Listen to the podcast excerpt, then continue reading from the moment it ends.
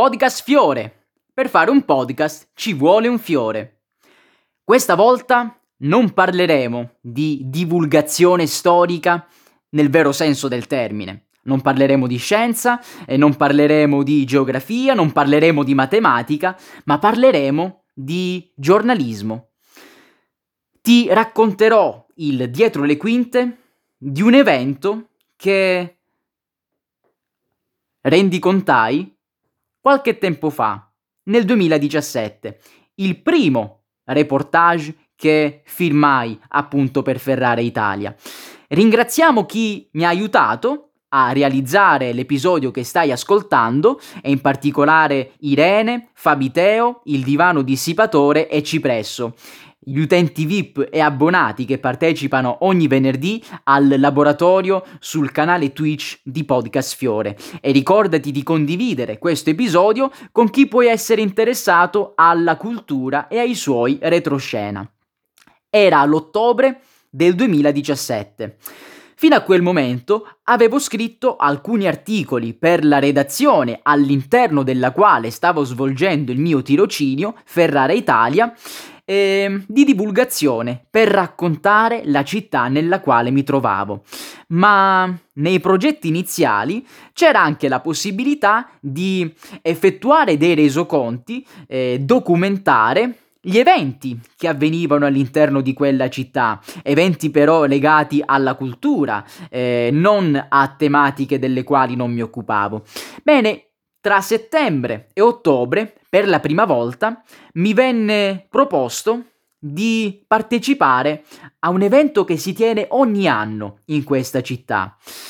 Non so se hai presente la famosa rivista internazionale. Si tratta di una rivista di geopolitica all'interno della quale trovano spazio anche firme importanti che cercano di tenerci aggiornati su tutto ciò che accade nel mondo e anche sulle interpretazioni dei fatti che succedono.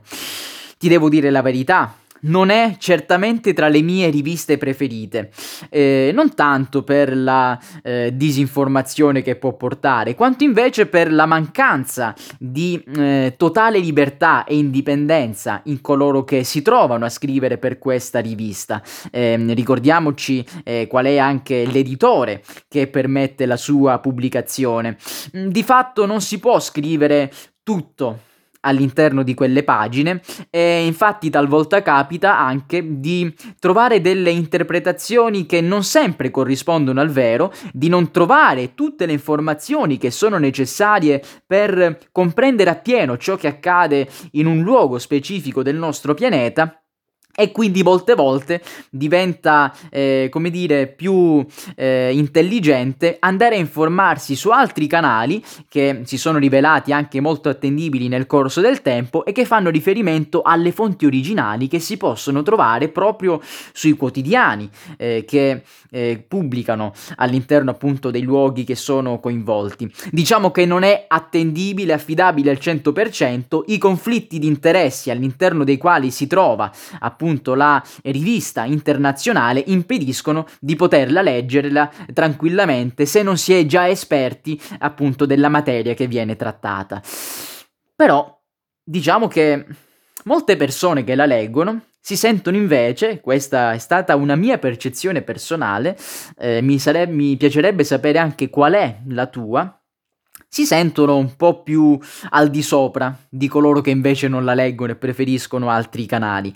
E allora figurati se una rivista del genere, che è solo per pochi e solo per chi si vuole informare su quello che succede nel mondo, ma non sempre si informa realmente poi, figurati che cosa succede se arriva nella città di Ferrara, con un festival del tra virgolette, giornalismo, così si chiama, che si tiene ogni anno all'interno di questa cittadina. È sempre nel periodo autunnale, tra settembre e ottobre, come se fosse un lungo fine settimana.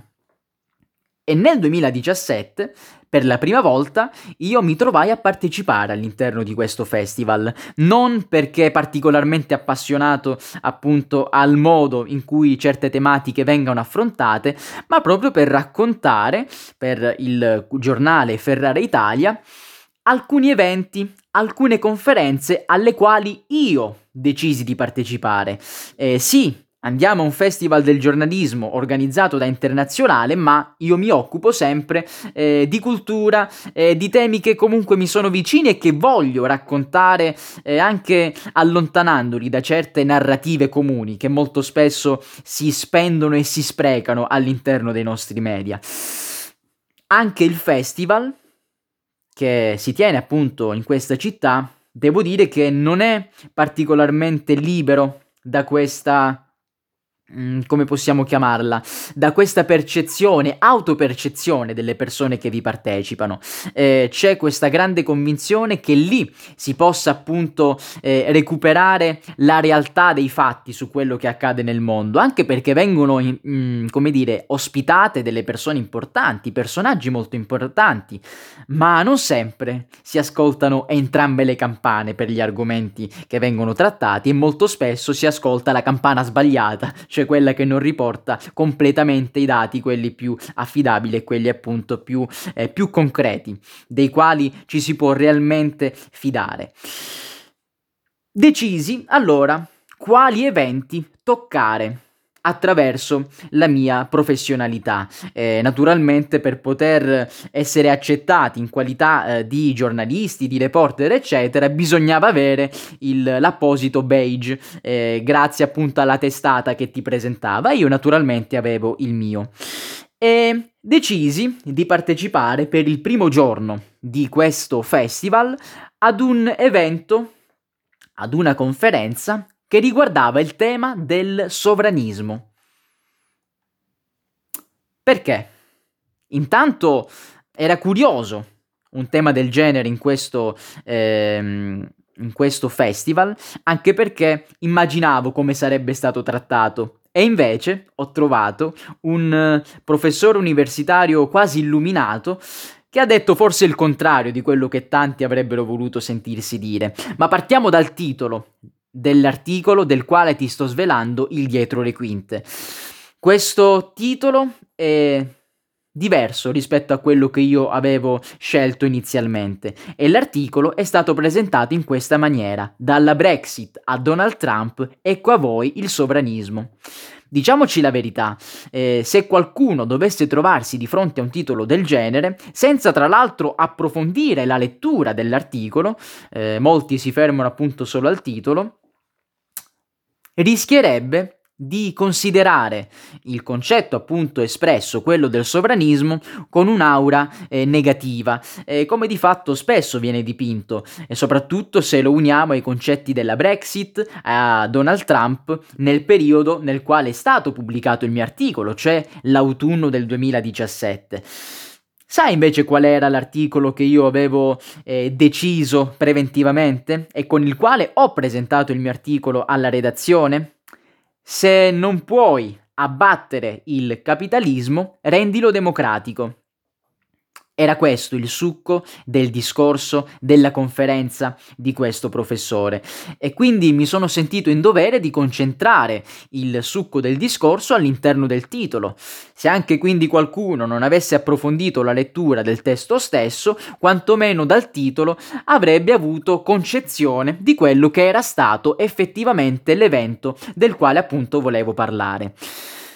Non è stato accettato, mm, non ho condiviso questa decisione, ma comunque parliamo adesso di questo articolo. Si è svolto questo evento nella giornata del 30 settembre proprio presso l'Università di Ferrara, presso il palazzo di un dipartimento, il Dipartimento di Economia e Management. Bene, il titolo dell'evento era molto chiaro. Si chiamava Sovranismo. E il docente del quale ti stavo parlando è un giurista, quindi un esperto di giurisprudenza, e si chiama Alessandro Somma e insegna appunto presso questa università. E grazie a questo professore, molte concezioni all'acqua di rosa su questo concetto eh, sono state via via enucleate e allontanate anche dalla mente delle persone che vi hanno eh, preso parte. Eh, per qualcuno eh, essere sovranista viene considerato come un insulto, vorrebbe dire essere fascista, vorrebbe dire eh, essere per eh, l'autarchia, essere razzisti, eccetera, eccetera ma se anche andiamo ad analizzare il termine reale, eh, sovranismo, anche nel suo senso più profondo per quanto riguarda l'etimologia, la sua origine, nulla ha a che fare con ciò che abbiamo appena detto. Eh, in quel periodo molto spesso si faceva uso di questo termine e devo dire la verità, molto spesso si continua anche a farne uso, un abuso più che un uso, per esserne, come dire, per essere un po' più chiari.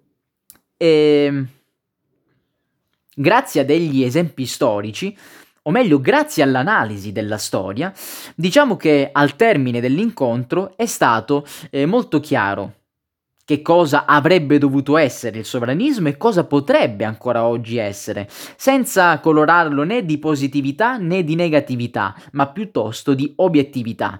Ecco, la la grande cosa che secondo me ha fatto questo docente in quell'ora, in quell'oretta e mezza, in quelle due ore, è stato il fatto di chiarire ciò che altri invece hanno cercato di oscurare, hanno cercato di confondere. E solamente grazie a questo chiarimento è stato anche possibile analizzare con tranquillità, con serenità, degli avvenimenti politici che si erano verificati proprio nel eh, periodo più imminente e più recente rispetto a quando si è verificato questo evento. Pensiamo per esempio alle elezioni appunto eh, di Donald Trump.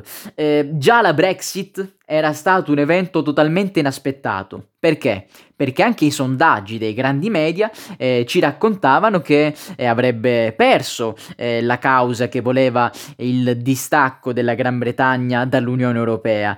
Eh, erano tutti per questa Europa, eccetera, eccetera. Poi invece alla fine il popolo britannico ha scelto l'opposto. E quindi ecco subito l'attacco. gli inglesi, i britannici sono tutti sovranisti naturalmente l'accezione negativa di questo termine. È una cosa molto simile, potremmo dire qualche mese dopo, lo abbiamo vissuto per quanto riguarda l'elezione alle elezioni presidenziali di Donald Trump. In particolare, in quella occasione, addirittura mi ricordo che ci fu una giornalista eh, che chiamo in questa maniera perché è iscritta all'albo, ma della quale neanche ti faccio il nome, che candidamente aveva affermato eh, in una televisione nostra italiana durante un telegiornale che ormai i giornalisti non avevano più eh, nessuna presa sul pubblico, e ormai praticamente il dominio dei grandi media, parlava a livello internazionale, era finito perché le persone decidevano senza dare più ascolto a loro. Di fatto era stato proprio così perché in Occidente, negli Stati Uniti, eccetera, c'era stata una grande coalizione contro appunto la figura di Donald Trump e praticamente eh, si dava per scontato che non sarebbe riuscito a vincere Invece poi le elezioni sono andate in tutt'altra maniera. E come sono state poi definite appunto quelle elezioni sono state chiamate le elezioni dei sovranisti, hanno vinto i sovranisti, gli Stati Uniti adesso sono uno Stato sovranista, ancora una volta nell'accezione eh, più negativa di questo termine. Ma dobbiamo fare un attimo un passo indietro perché per chiarire che cosa effettivamente si intende con questo termine dobbiamo vedere un po' eh, quali sono i background necessari eh, per comprenderlo appieno e per permetterci di utilizzarlo in maniera consona all'interno di un discorso. È chiaro che se si parla di sovranismo si parla anche di Stato, Cosa vuol dire Stato? Vuol dire un territorio eh, circoscritto con dei limiti all'interno del quale si trova un popolo, vive un popolo, vive una nazione, cioè delle persone che condividono la stessa cultura, la stessa lingua, eh, lo stesso stile di vita, eccetera, eccetera, che derivano anche da una storia comune e hanno deciso di eh, autogovernarsi eh, fra di loro eh, utilizzando gli stessi metodi, lo stesso sistema politico, politico, eccetera, eccetera. Uno Stato. Bene, il sovranismo all'interno di uno Stato. Sovranità, quindi, sovranismo, sovranità, la sovranità del popolo. tutti gli ismi eh, storicamente nascono per eh, ingigantire e per considerare in maniera negativa qualcosa. Anche in questo caso, naturalmente, togliamo l'ismo e parliamo allora di sovranità. Ecco, il sovranismo non è nient'altro che la rivendicazione eh, di ciò che sarebbe normale, la sovranità di un popolo all'interno dello Stato nel quale eh, vive.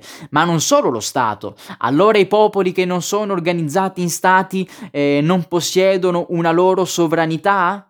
Non possono decidere eh, dove andare, eh, come autogestirsi, eh, le proprie tradizioni, eccetera. È chiaro che si, non si può che rispondere che no, non è vero tutto questo, anche loro ne hanno il diritto. Ebbene, anche in quel caso allora possiamo parlare, utilizzando questo brutto termine, di sovranismo. Ma se noi vogliamo concentrarci invece sulla situazione nella quale ci troviamo oggi nel nostro paese, in Italia, eh, non possiamo tralasciare l'economia anche perché il mondo nel quale viviamo è molto legato al concetto dell'economia. E quindi come possiamo unire il concetto del sovranismo, quindi i nostri diritti, la nostra sovranità, eh, i diritti del popolo, eccetera, a quello dell'economia, la situazione economica nella quale viviamo? Se vogliamo definire l'ideologia economica nella quale versiamo ormai eh, praticamente dal secondo dopoguerra, non, non immediatamente ma poco dopo, dovremmo chiamare tutto questo con il nome di neoliberismo. E già definire il concetto di ideologia non è del tutto semplice, sarebbe lo studio eh, di un'idea. E poi naturalmente però l'ideologia prende anche delle, il sopravvento sull'idea stessa se non viene controllata. E che cosa dice questo neoliberismo eh, o nella versione più eh, ampia il neoliberalismo?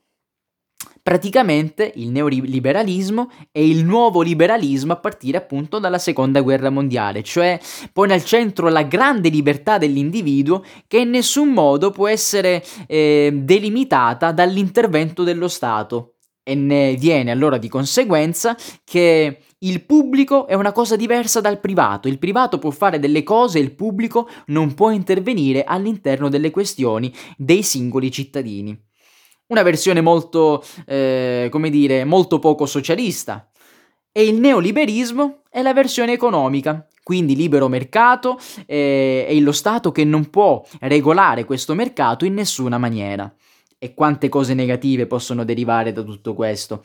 Bene, siccome noi ci eh, muoviamo all'interno di questo contesto, come possiamo recuperare il nostro sovranismo, ovvero la nostra sovranità popolare. Una delle, potremmo dire, delle, degli avvenimenti peggiori di questo neoliberismo è la globalizzazione spinta e senza alcuna regola. Una falsa globalizzazione, più che altro un, una grande vittoria dei grandi mercati transnazionali, quindi tutti i capitali liberi di circolare, il privato che impera sul pubblico, eh, ma allo stesso tempo, come appunto ha affermato Alessandro Somma, la politica, le libertà politiche che sono iniziate a venire meno, una compressione di queste libertà perché se non c'è il giusto equilibrio, come prevedono anche le costituzioni democratiche, la prima su tutte proprio quella italiana, se non c'è questo equilibrio, se lo Stato non riesce a regolare la libertà degli individui per il bene di tutta la collettività, è chiaro che non c'è più possibilità di agire in maniera consapevole e libera nel campo pubblico, cioè nel campo politico. Si parla, a questo proposito, dell'inizio di una post-politica. Ecco, noi siamo nel, nell'epoca, secondo alcuni sociologi, della postmodernità. Post vuol dire che non si sa ben definire che cosa effettivamente stiamo vivendo adesso, bisogna definirlo con quello che c'era prima e quindi noi vediamo dopo quello che c'era prima, la modernità. E insieme alla postmodernità nella quale sguazziamo eh, tranquillamente, dobbiamo anche eh, introdurre la definizione di post-politica. Mentre prima c'era la politica, pensiamo alla Prima Repubblica, con tutte le contraddizioni del caso, ma c'era la politica, c'erano dei partiti eh, costituzionali che appunto avevano l'obiettivo di raccogliere i consensi delle persone, le varie ideologie nelle quali si muovevano i cittadini italiani e di farli partecipare attivamente alla vita dello Stato. Tutto questo, con l'inizio della postmodernità in Italia con la Seconda Repubblica, è venuto a mancare, è venuto meno.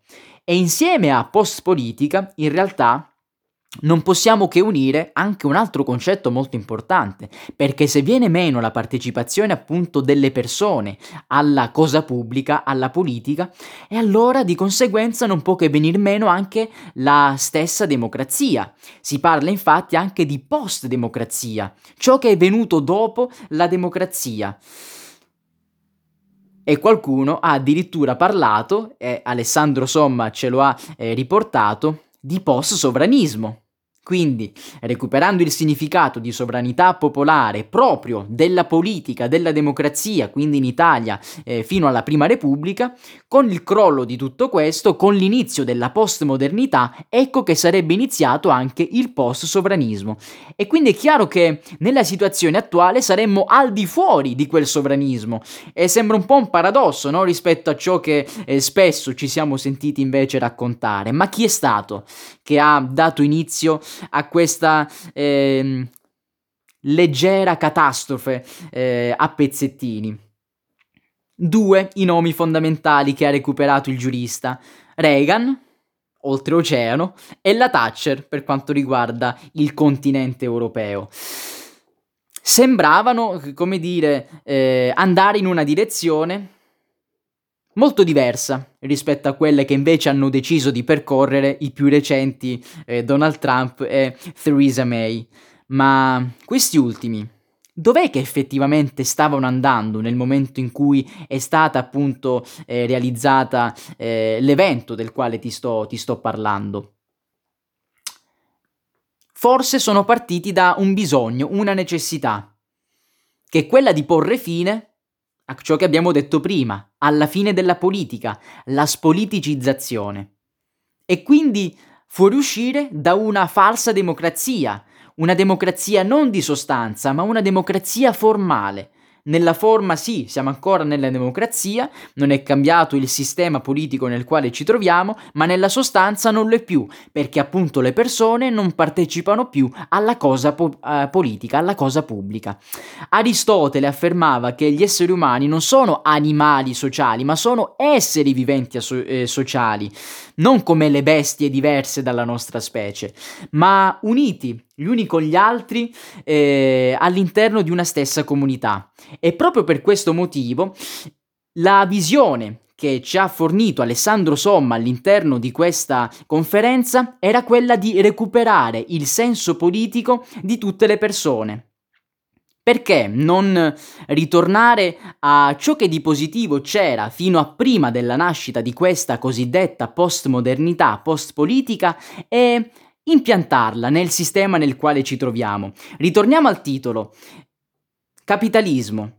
Se non possiamo abbattere questo capitalismo, almeno cerchiamo di democratizzarlo. Ecco il fulcro del problema, secondo Alessandro Somma, era esattamente questo.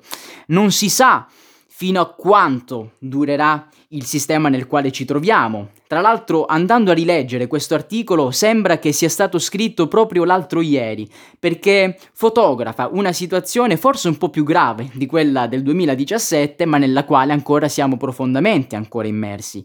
Ecco, non sappiamo quanto durerà, non sappiamo se durerà a lungo oppure se la sua fine sarà imminente, ma ciò non è nelle nostre possibilità. Ciò che invece possiamo fare nel nostro piccolo, e per esempio all'interno della nostra nazione, è quello di far recuperare alla gente l'importanza della loro partecipazione politica. E come si può fare tutto questo?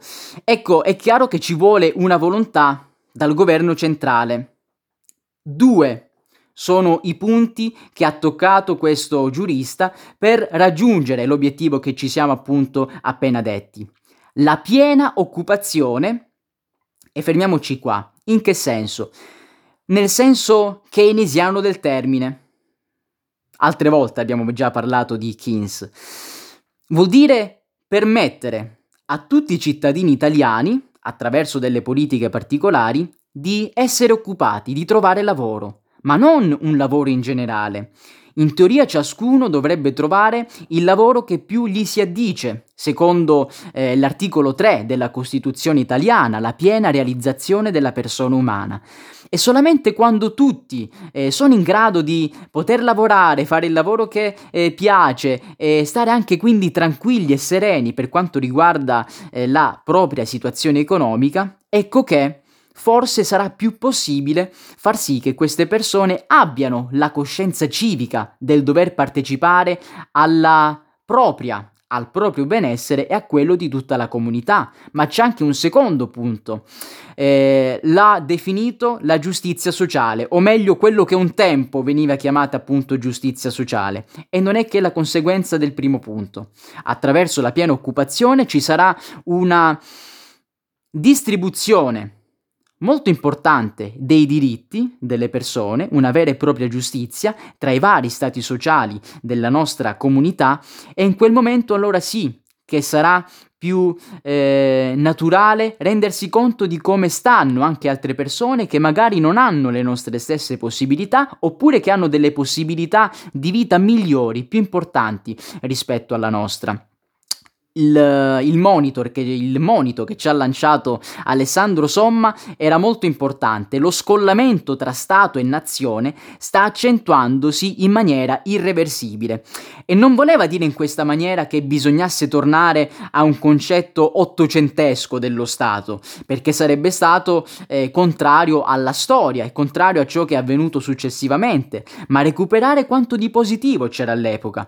Evitiamo quindi uno scollamento tra i popoli popoli che abitano realmente all'interno dei territori e coloro che li governano, addirittura non solo nello Stato, ma a livello sovranazionale e internazionale. Se saremo in grado di evitare tutto questo, quantomeno nel nostro piccolo, magari anche prendendo spunto, affermava Alessandro, eh, da altri politici che in quel momento stavano agendo, sembrava verso questa direzione appunto in altre nazioni, forse saremmo stati in grado di recuperare il concetto più positivo di sovranismo, ovvero la sovranità popolare. Ha condotto questa, eh, diciamo questa questo lancio, questo monito, questa anche abbastanza coraggiosa affermazione all'interno di questa aula universitaria e io non mi sono fermato ad ascoltare l'evento, perché come avrei fatto anche le altre volte, mi sono avvicinato e ho regalato ai lettori di Ferrari Italia delle affermazioni che ha solo eh, appunto consegnato a me con una intervista privata. Eh, quindi delle domande che io stesso ho scelto, delle risposte che ha dato in maniera personale a me e che io ho inserito all'interno di questo articolo. Ho anche realizzato un video. Perché?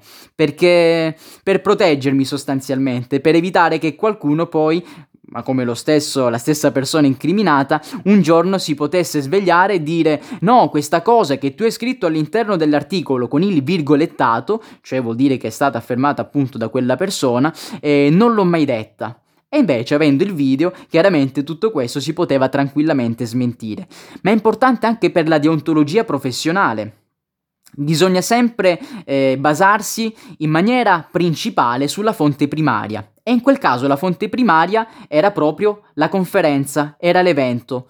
Non era l'appunto che io mi ero segnato sul quaderno dell'evento sarebbe stata una fonte secondaria, quindi eh, ricalcare esattamente ciò che era avvenuto nella conferenza attraverso il video che io stesso avevo realizzato. Articolo, video, intervista, fotografie anche per il pezzo che sarebbe poi uscito su Ferrari Italia. Diciamo che queste sono le regole auree per realizzare un reportage, una documentazione effettivamente valida per il pubblico ed evitare evitare quindi di segnare cose che magari si ricordano dell'evento che è stato vissuto ma che in realtà sono accadute in maniera differente ed evitare quindi di disinformare in maniera volontaria o meno il pubblico che legge l'articolo. Condividi questo podcast con le persone che possono essere interessate alla cultura e ai suoi retroscena.